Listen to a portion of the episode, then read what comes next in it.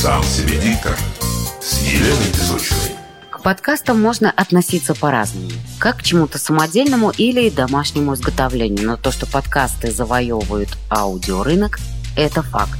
Хорошая тема подкаста плюс узнаваемый поставленный голос – это огромный плюс для ваших слушателей. И если говорить о возможностях тренировки дикции и речи, то сейчас э, возможностей предостаточно. Было бы желание. Есть масса педагогов по технике речи, есть люди, которые профессионально занимаются орфоэпией. С ними всегда можно поработать и поучиться. Профессионалы помогут вам избавиться даже от местечкового акцента, если он у вас имеется. Что касается технических возможностей, сейчас с ними точно нет никаких проблем. Те, кто внимательно слушал мои выпуски ранее, заметили, что звук и обработка голоса в разных эпизодах отличается.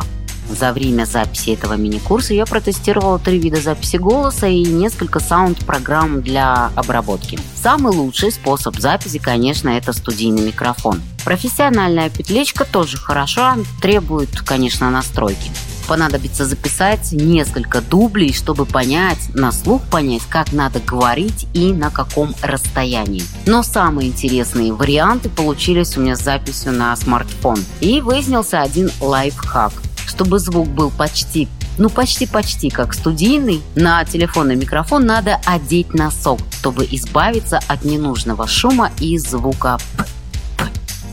После записи идет обработка голоса. И здесь я остаюсь в своей любимой программе SoundForge. Остальные мне не понравились.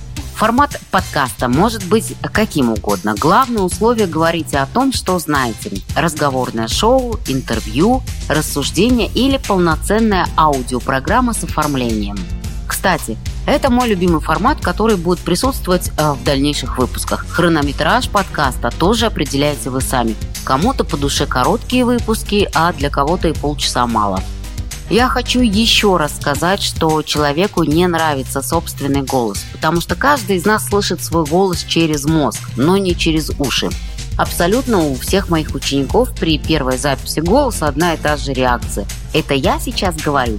Точно я? Неужели меня так слышит? Это ужас, кошмар. Ну и все в таком духе. Кстати, с появлением аудиосообщений в мессенджерах Многие уже не так бурно реагируют на свой голос, но нос иногда морщат. Напомню вам основные постулаты дикторов. Держите спину прямо. Всегда. Дышите правильно. Делайте разминку речевого аппарата. Пойте. Интонируйте и не забывайте про скороговорки. Ежедневное выполнение этих простых упражнений поможет вам избавиться от зажимов и неуверенности. Меня зовут Елена Песочина. Это был мой мини-тренинг, интенсив для подкастеров. И в этих 10 эпизодах собраны практические советы и упражнения для того, чтобы научиться говорить так, чтобы вас слушали.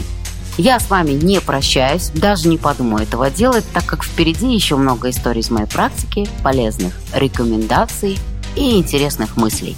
Всем удачи!